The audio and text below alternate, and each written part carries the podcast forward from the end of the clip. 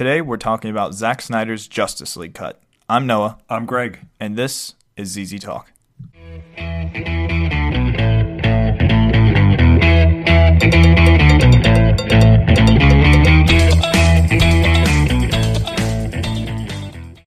Hello, hello, and welcome to the show.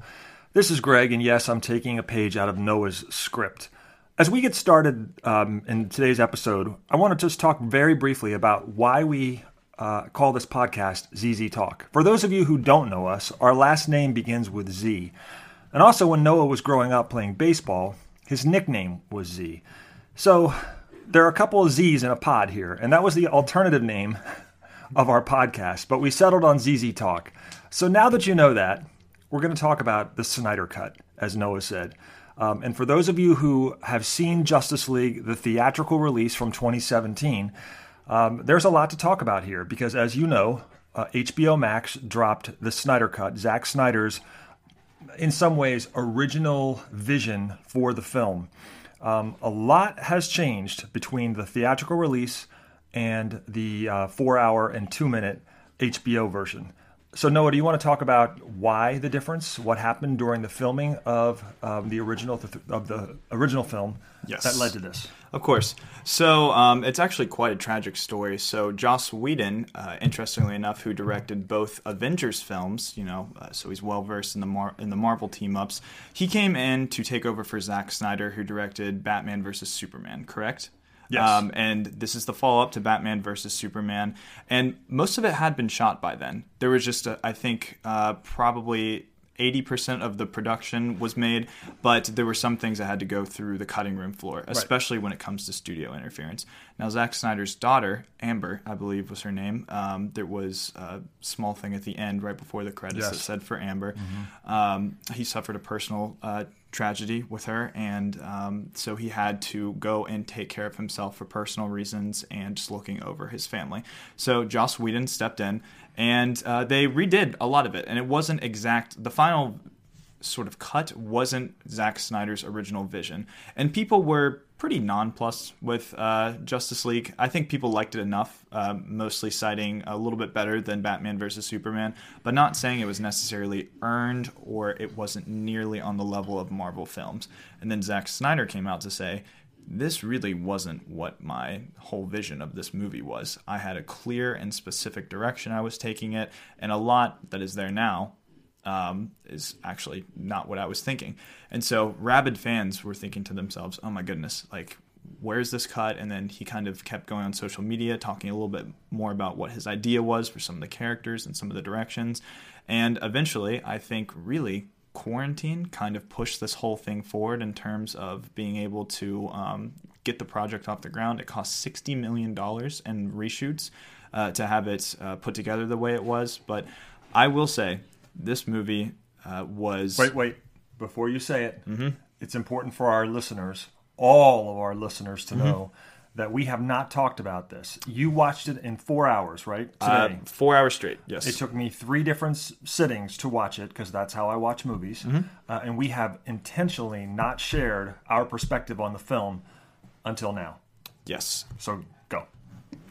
I thought it was uh, it, it was a worthy a worthy uh, vision, and I thought it was great that uh, Zack Snyder was able to put this out on HBO. I thought it was a better movie than the theatrical original, which I enjoyed to an extent, but I think it added a lot more value in terms of sort of earning the Justice League title of the epic and grand scope where the Avengers had it, and this one didn't. I felt like this should be the true sort of canonized only way the Justice League should be seen. Not to say I didn't like the other one. This was a really good, epic story, all packaged into four hours that did not feel as long as you might have thought. So that's my thought on it. I quite enjoyed it. I like the theatrical release in 2017. I, I own it and have watched it several times. But what do you think I'm going to say about Zack Snyder's um, cut of this film, Noah? I think you liked it better. I think you did. I think you liked especially what they did with Superman. too. I think you're right. Yeah. I, I, you know, I have to say your point about it not feeling like four hours. It Mm-hmm. really didn't feel like four hours. I'm the kind of person who likes a 90 minute film. So when I heard it was four hours and two minutes, I literally emailed you last week and I said four hours and two minutes What? We did. I mean, we did our homework for this show. We you know? did our homework. you know, someone had to do it, so it may as well be us. I thought overall, and we'll get into spoilers because part two of this episode is kind of spoiler filled. Is that fair to say? Yes. And so the first part, the non spoiler section, is going to be our general thoughts on it, uh, some small differences, and sort of a guide, whether you're on the fence, whether you want to watch it or not, uh, to help you decide whether you're going to. Right. Uh, there's a lot to talk about with this, so the non spoiler section will be short. Yes. Um, one of the things that people didn't like about the theatrical release was that it felt as though there was no, there was very little story on how the characters came together. Yes. I could live with that because I liked the length of the theatrical release, but I have to say that was probably the thing that was glaringly missing and um, very obvious uh, and made all the difference for the Snyder Cut. It's almost ironic. Wasn't the original uh, theatrical release in 2017 about an hour and a half? Wasn't it a It's like little an longer? hour and 45 minutes, hour and 40 minutes very, maybe. very short for a superhero Yeah. film, and especially one of its caliber. Talk about the tone of the theatrical release, and did you think this was different than the Snyder Cut? That I was thought the tone of the theatrical release started uh, with a bit of influence, as in maybe this could take a darker tone, but it was very lighthearted throughout. I remember there being much more humor and a lot more lightheartedness, especially with the team moments, ba- the back and forth, the riffing between one another. I felt like the theatrical version was there for a fun time and sort of a tongue in cheek tone in a lot of ways. Whereas it didn't really earn the title of the definitive DC movie that it perhaps was set out to be from Zack Snyder's point of view. Yeah. Now, I liked it, but I never felt like it was anything of substance. I quickly forgot about a lot of what happened in it. In fact, when I actually watched the Snyder Cut today, I think it goes to show just how much was done with um, what's on HBO now that I only remember two actual changes to the movie because I don't really remember much of the 2017 release. and each one, each one of those changes was an hour. Yeah, isn't that wild? I really love how they broke it down into chapters too. So did I. Yes. absolutely. Yeah, and it's good because I think that the producers of the Snyder Cut knew exactly what a mainstream audience wanted, but also a format like this does not necessarily demand hundreds of millions of viewers or dozens of millions of viewers. I think being able to separate into certain parts was probably great for people like you who prefer to watch the movies in bits and pieces. And I did end it at certain parts. I said, okay, at the end of this chapter, I'm Mm-hmm. going to go do something else. And I thought a lot of characters were strengthened far more than they were originally. I think all the characters were strengthened far more than they were originally. Now, I will say that when it began, um, there were some scenes I thought, oh, wow, we are going to really drag out some scenes here. And I think you know what I mean. I'm seeing your head nod. But I, I feel like we got rid of that pretty quickly and we moved on to character development, which I very much appreciated and enjoyed. I'd say so. And in a lot of ways, I, I think um, that as a fan of the 2017 version, I did know what to expect in certain to a certain extent, and that's something that time must time was on my side in this sort of way. You know, I, I had time to digest the movie and figure out how I felt about it, and sort of know how the direction of the DC universe went, and now it's essentially up in the air with some of these major players, but. I, I I would also say that I mean this is the movie that I was wanting. This was the thing that was hyped about, and I will say it delivers on many fronts. There's so many great moments um, that are both in just small refinements, just the aspect ratio of the film and the way it's presented. It was originally shot for IMAX, so it reflects that mm-hmm. uh, sort of more of a tall image rather than a widescreen image. I really liked how they presented it in that way. I felt like it was not needlessly graphic, but suitably dark in places where it needed to be, and mm-hmm. also occasionally funny in places where I thought were appropriate. Mm-hmm. So it seemed like a good balance of what I originally wanted versus what I originally got. So I'd say this is the definitive version. You know what I'm saying? Yeah, this no. is the full special features package. I completely Yeah. agree. Um, did you watch any of the special features? Because on HBO Max, there's Zack Snyder commenting on certain things. Um, I, I don't guess you had time after four hours and two minutes, but I only finished this about 30 minutes ago, so I haven't been able Yeah. to do much aside of light reading on some of the parts that I didn't originally understand. Right. Same. Same. Yes. Um, I, I will say this about Justice League: Mm-hmm. when you grow up as a part of Gen X and you watch Justice League on Saturday morning cartoons, Mm-hmm. and you, in your mind, hear later at the Hall of Justice, Mm-hmm. you have this idea of all the superheroes gathered. And I felt like that was what was missing the most from the theatrical release. I mean, yes, they were there, but there was just no tie that bound them. And I felt like that was what the Snyder Cut ultimately did for me. It it connected the characters. It gave me some backstory. Yes. It helped me appreciate them, some more than others. Mm-hmm. Um, and I think by the end of the film, I was satisfied that each character had a sufficient uh, role in doing what they did, in saving the day for now. I absolutely agree. And whereas it was more calculated and you enjoyed the journey perhaps more in the Marvel Cinematic Universe, I kind of love the idea of a ragtag bunch of group of, you know, people with the same morality clause and being that they want to come together to fight evil and the darkness, but maybe they don't all like each other necessarily. Maybe they have conflicts of interest or they come from different places, but they do have a shared mission. And I think that was a really good way to present them coming together. Then again, originally I felt like there weren't that many Justice League members. No, there aren't. But- there are far more on the Saturday morning cartoon in 1978. Absolutely, and I mean, I think that was what was part of. Um, I think that was the main difference between the Avengers movies and now the team ups in the DC films. There was more planning, and there was, I, I would say, there was more. Uh, there was more build up. There was Well, more hype to it. And I don't want to get too far off this track. However, that's twice now you have almost compared DC films to the MCU. of course, I and, mean, it's and only you commented that you know not the same level or the same whatever. Talk about that a little bit. Have we Mm-hmm. seen? Have we yet seen a DC um, film that's been to the level of a Marvel Comics film? Uh, really, that depends on who you ask. But if you're, I'm asking you, if Noah. you're asking me specifically, I would say Man of Steel holds up better than um, some of the older Marvel movies. Mm-hmm. I would say it holds up better than uh, Thor 2, The Dark World. I would say it's probably better than the first Captain America because the first half of the first Captain America movie is far better than the second half. I don't remember it. Exactly. Uh, it's better than the Hulk movies. Uh, I would say Man of Steel, since it, it's like comparing apples to oranges, right? You know, there's so many less DC movies, and there's an obvious comparison there because DC was trying to catch up to Marvel because they have the properties. You know, they have Batman, they have uh, Aquaman, they have Wonder Woman, they have all the all the right tools for a great film, but they just rushed it too fast. I think the first time we were actually They also introduced, Green Lantern.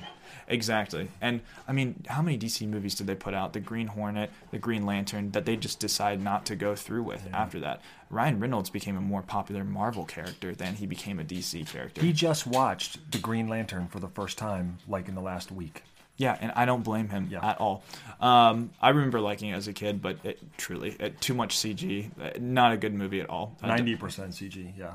Absolutely. Uh, well, I mean, if we're talking CG though, there's a slight bit of CG in Zack Snyder's Justice League. There is a lot, and probably more than I would have wanted, but I would say it's meaningfully added in a lot of ways without making it feel like. I like how they kind of divide it between Earth and occasional interplanetary atmospheres. That, that's a good part of the film uh, to me that I think they balance pretty well. Um, it is long, but I will say it's worth the watch. I Would agree. you say the same thing? I completely agree. All right, so that is our non spoiler section. We're going to be moving straight into the spoiler section. I'm going to talk about some of the things uh, that I didn't like when I was uh, taking notes on the film. Okay. Uh, in the beginning, I found some of it to be a bit tonally jarring, especially with all the music choices. There was so much slow motion in this movie. Yeah, that's a Zack Snyder thing. It is, but there was so much slow motion with the same kind of weird songs. It, it's Uh, see, I thought the music was one of the best parts of the film. I thought it was cool on, on one or two occasions, but I felt it was odd when they kept doing that. They started doing that with the Lois Lane scene Yeah. when she paid ten dollars for coffee, um, and uh, she kind of walked out, and it was all rainy. And I liked the tone, but Amy Adams is my least favorite Lois Lane on film. well, you know why? Because Amy Adams is only there to serve the purpose of a grieving um, a significant other. I felt like they really wasted her in a lot of this because they could have made her a stronger character with more purpose. And the fact that it seems like she was nothing without Clark, of course, you know, there's grief there. But then again, I, I just felt like they could have done more with her character in the seven years that they had her from 2013 to I agree. And in fact, I think she's strongest when she is with Martha Yes. Kent. Who is was not originally Martha Kent and was uh, Martian Manhunter. And that scene where they came together, you remember? I have no.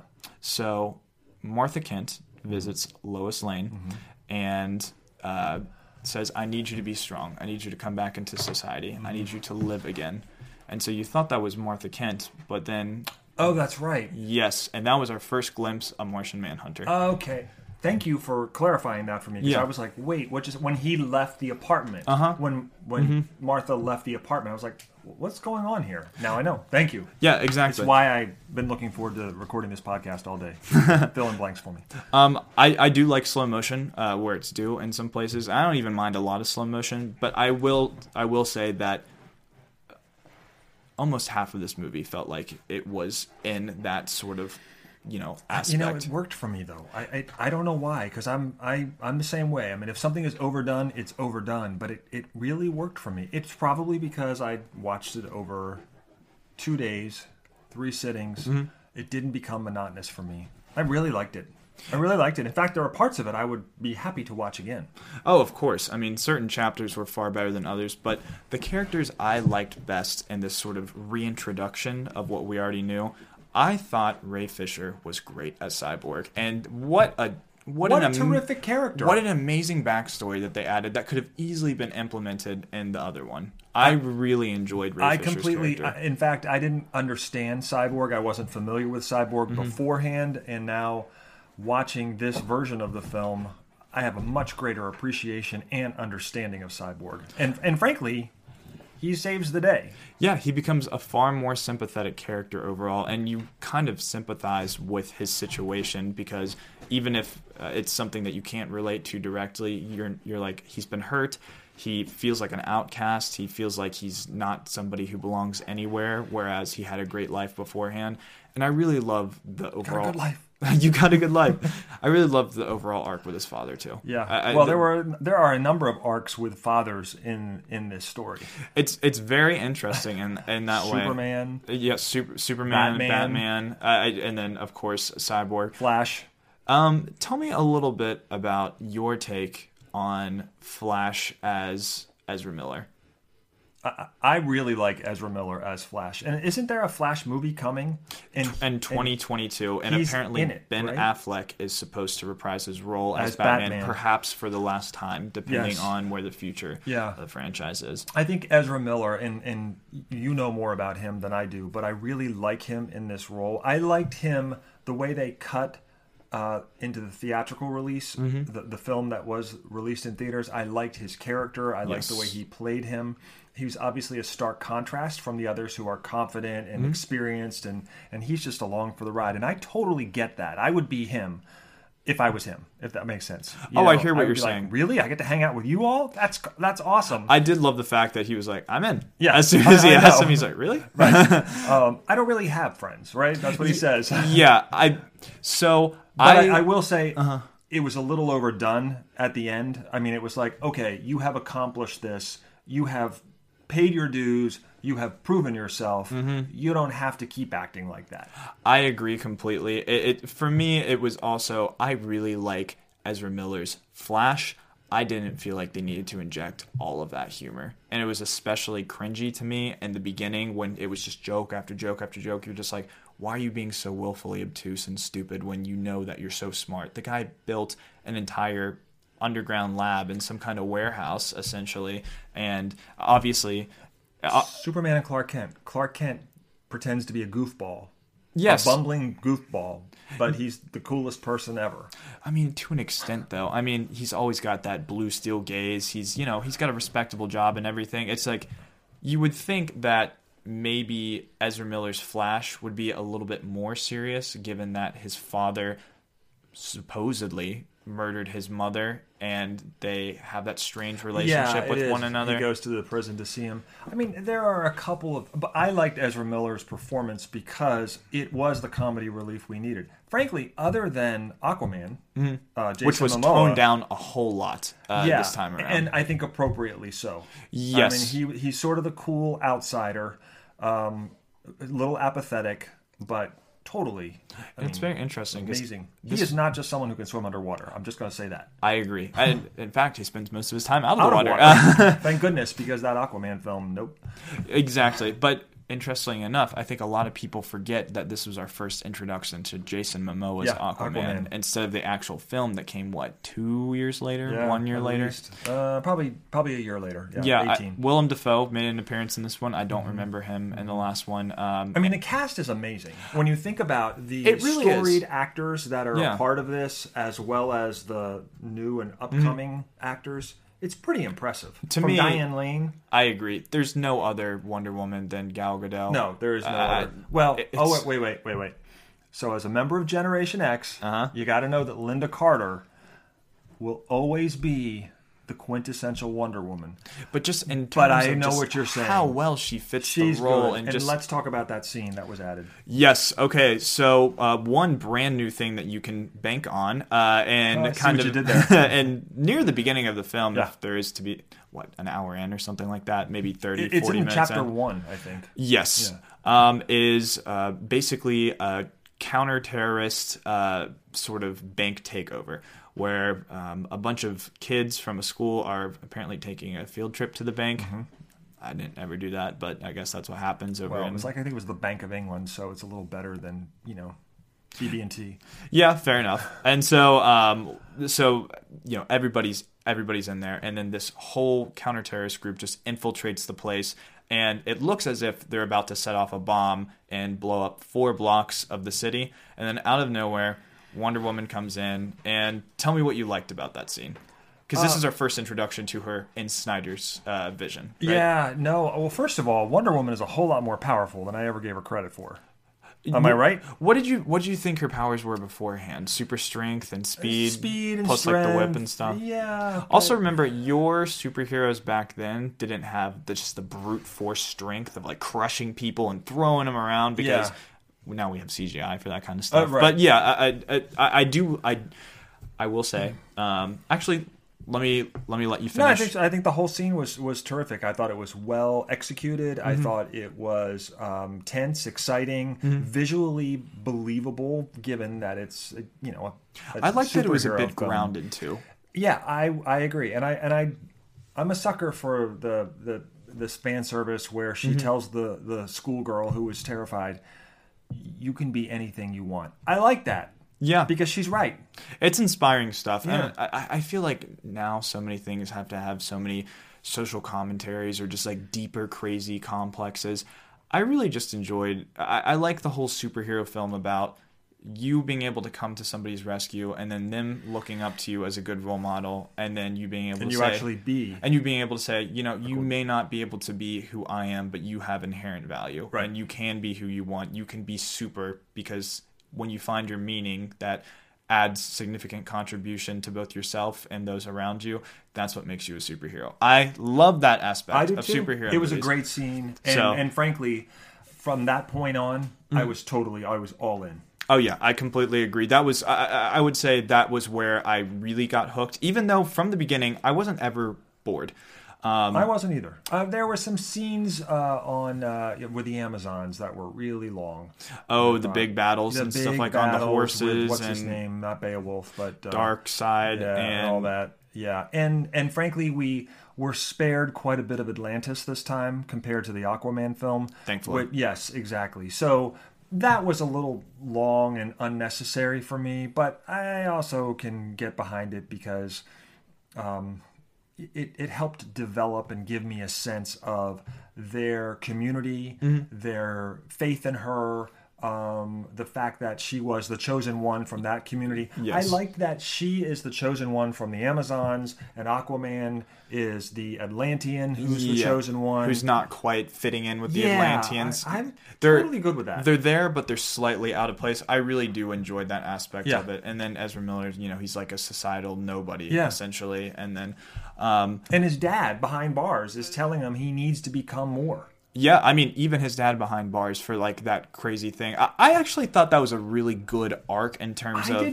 Making so somebody proud. I really liked. yeah there was there's a lot in the way of looking up to others and not only receiving good advice from others but also doing things on your own that prove that like you are worth the person that your mentors i, I would say um, see you to be and i really like that aspect of it took older people with you know youth as well and mixed in those aspects of finding a purpose and being able to have serve that purpose as mm-hmm. well and come together as a team now now that we've talked to the humanity of the characters, Yes. I just want to say I loved how powerful everyone was. Everybody got a good scene of just Didn't beating the tar out of these villains. It was so nice. Superman is powerful again. You know, Batman versus Superman, Superman was is awesome. Let's just and call no it as we see kryptonite. I loved it. No No, kryptonite, kryptonite. right. And Batman versus Superman was so hard to watch at sometimes because I have legitimate people telling me Batman would beat Superman, and I'm like, There's no, no, way. no, absolutely Without not. kryptonite, there's no way. Exactly, and I, it was frustrating to watch because, of course, that's his only weakness. But I felt like they never showed off his true power. I don't even think he had a scratch on him from uh, Steppenwolf, the one of the main villains Right. in this one. He came up to Steppenwolf and he just punched him in the face. yeah. He just started beating him up, and it was And so they funny. him, which is why they resurrected him. And I loved how Steppenwolf feared him uh-huh. too. I love how he feared He him. didn't fear the others. But Exactly. he feared Superman.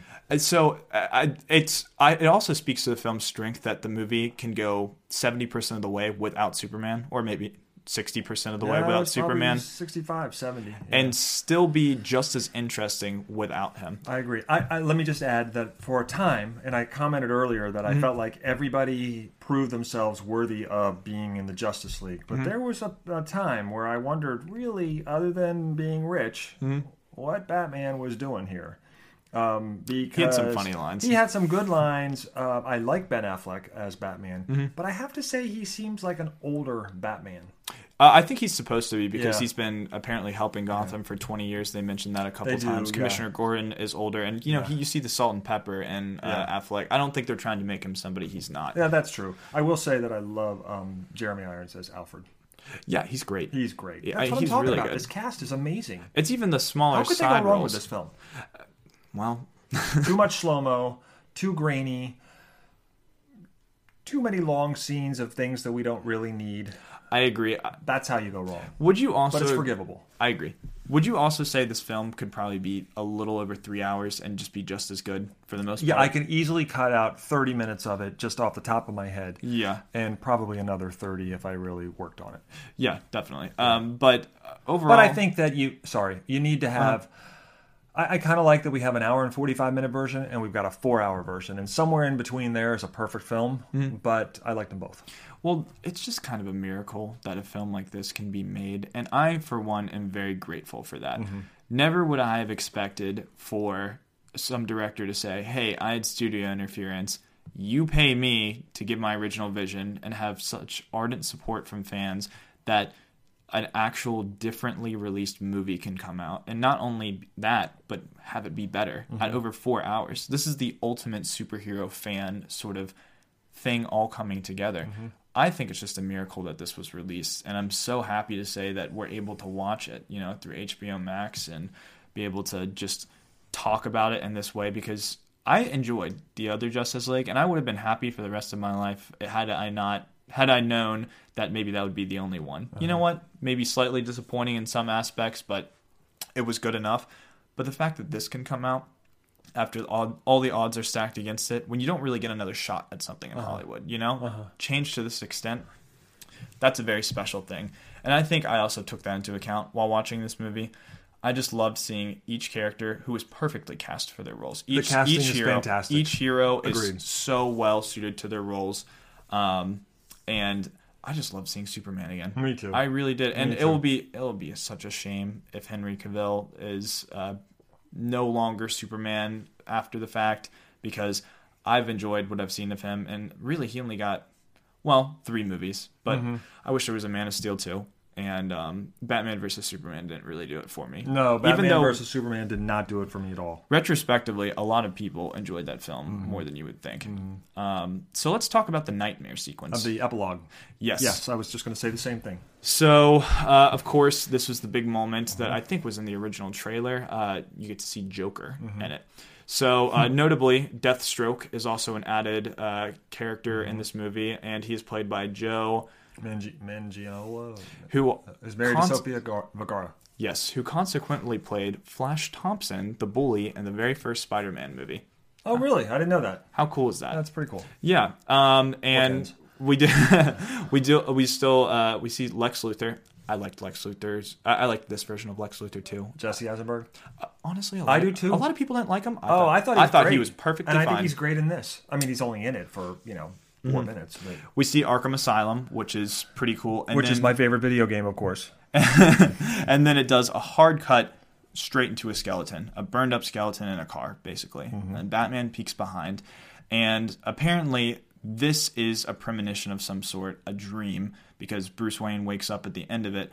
But it was very confusing in a lot of ways because it seemed to make a lot of revelatory remarks about what happens in this version of the future. Yeah, because once again, Superman is bad. He's mad because Lois has died. Yes. Um, I'm not exactly sure the role of the Joker, but we all know. I don't know how many different versions of Joker we can possibly consume as I think viewers of film. I think it was this. I, I- think it was this though. People weren't happy with David Ayer's version of the Joker in Suicide Squad, and part of this Who was the Joker in Suicide Squad? it was Jared Leto, It just was, as it okay. was in this one. and it. personally, I like Leto's Joker. He wasn't given enough Not time. me. Fair enough. Fair enough. Um, but I, I will say that um, it, it was.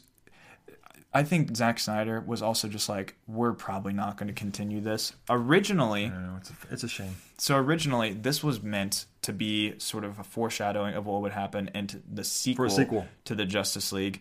Um, but because the future is very uncertain and quite murky, and let's be honest, it probably will never happen. No.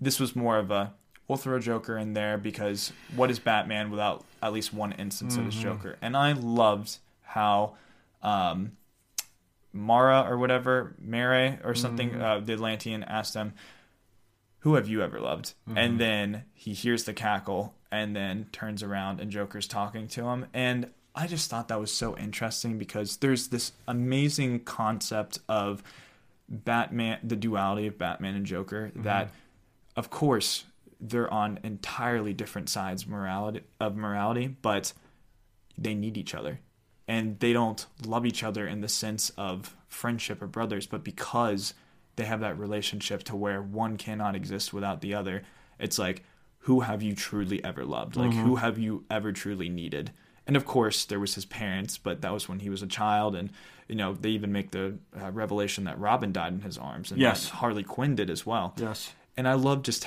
I love the way it was shot. It wasn't full direct on. I loved the close-ups of Joker and Yeah. the way and that- Batman with his mask the way it was. I love the intenseness too. Yeah. And it was gritty too. I I've- mean, just I've come- visually gritty. I agree. I agree. I've come to like how this It Batman was apocalyptic. Yes, exactly. And I think that was what was to be shown. Right. So apparently Lois Lane is killed by Darkseid and Superman in his grief and anger and power sort of becomes uh, like a servant of Darkseid. But um, I also read this. So there was one thing where Darkseid was destroying all the Atlanteans, and there's this little red spell that he conjures up. It's sort of like a symbol. Apparently, that's the death equation or the anti-life, The anti-life thing, equation yeah. that they're talking about on Earth. So they're saying essentially this comes to pass, and then most of the Earth dies. They're taking over this Earth, and because Lois is dead, and I guess Clark is sort of under this like spell of you know Darkseid's supernatural power.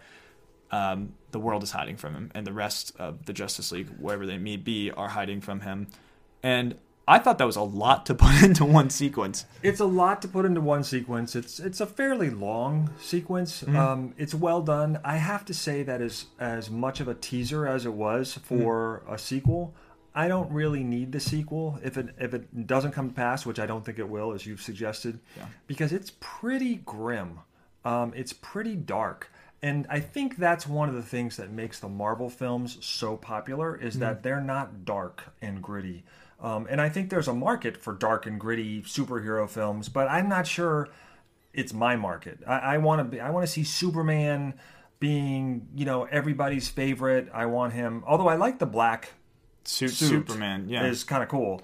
Um, I also, just, thank you for saying that. I like Superman when he's super. I don't. know. I don't like it when he's Superman is the evil bomb. I mean, or he's just- fighting Batman. Like, give us the good-natured the guy Superman. who's getting cats out of trees and That's what I'm saying. Give me, give me that Superman. Right, right. So, and exactly. So, anyway, I, I'm okay without.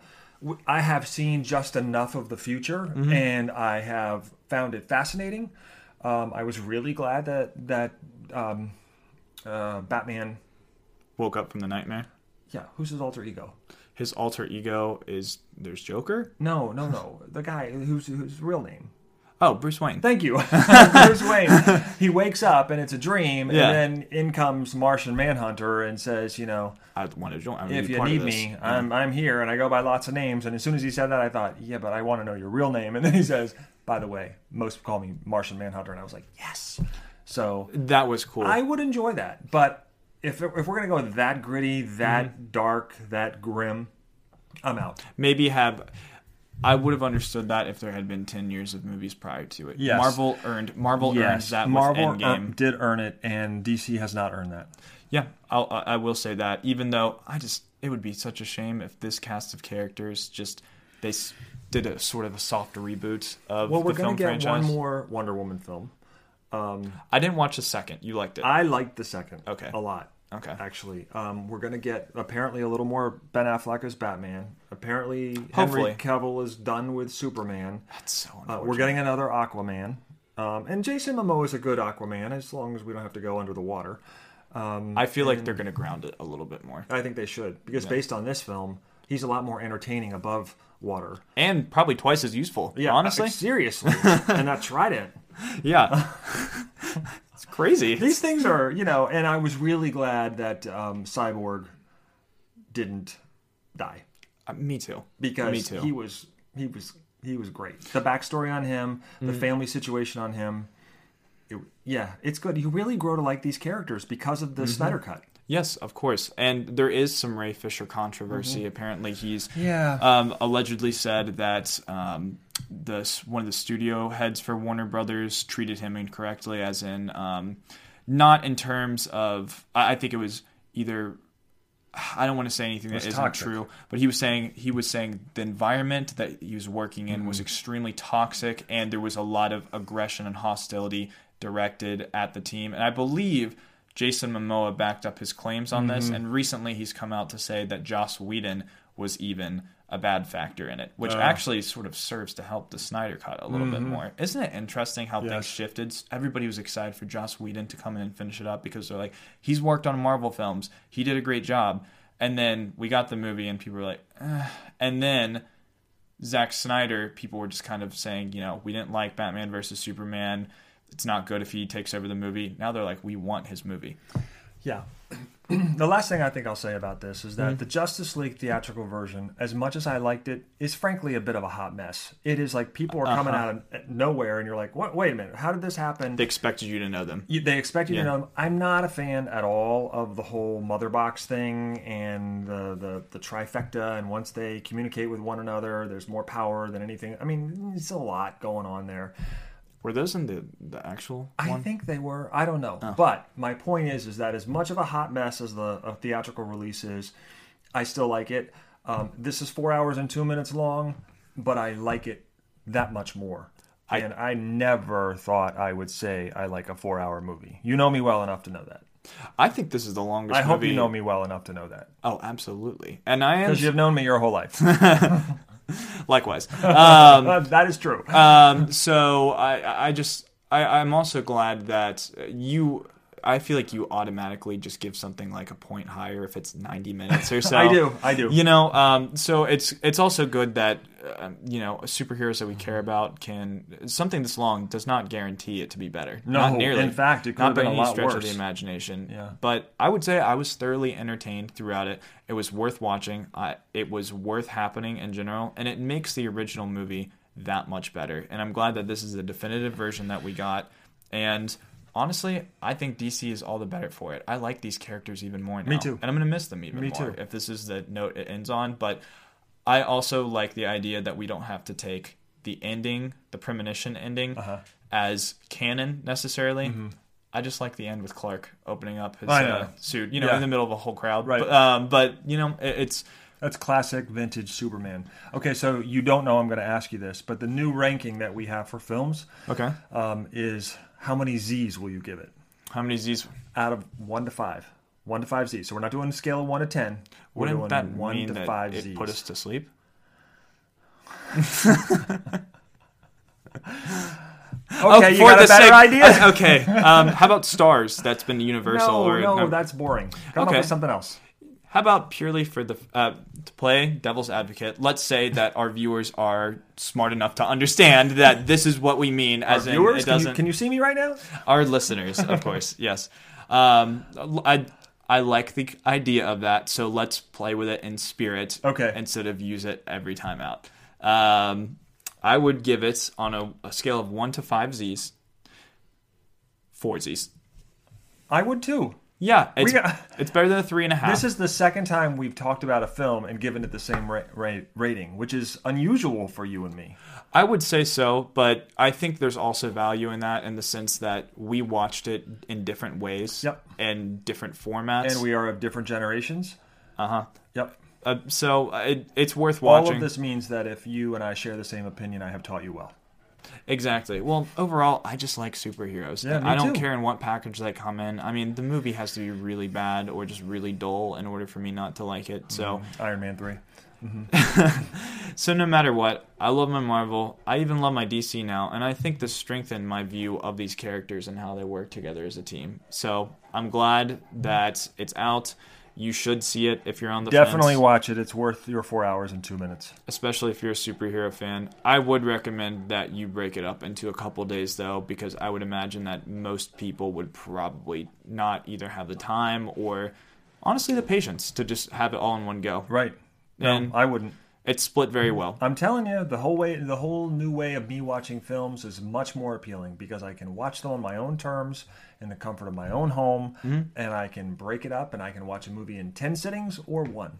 And the best part about it is that it just comes with your HBO Max subscription. It's not Mm-hmm. at any extra cost, but make sure to watch it uh, sooner than later in the case that Because it'll probably some, go away like a lot of their theatrical release films are doing after one month. I would also yes, I would also imagine um, it will become a big fan collector's item on Yeah. Mm-hmm. Blu-ray and um, you know physical copies, Right. collector's editions. So um, make sure to watch it if you can. But um, I give it four Z's completely. I give it four Z's too. worth every minute.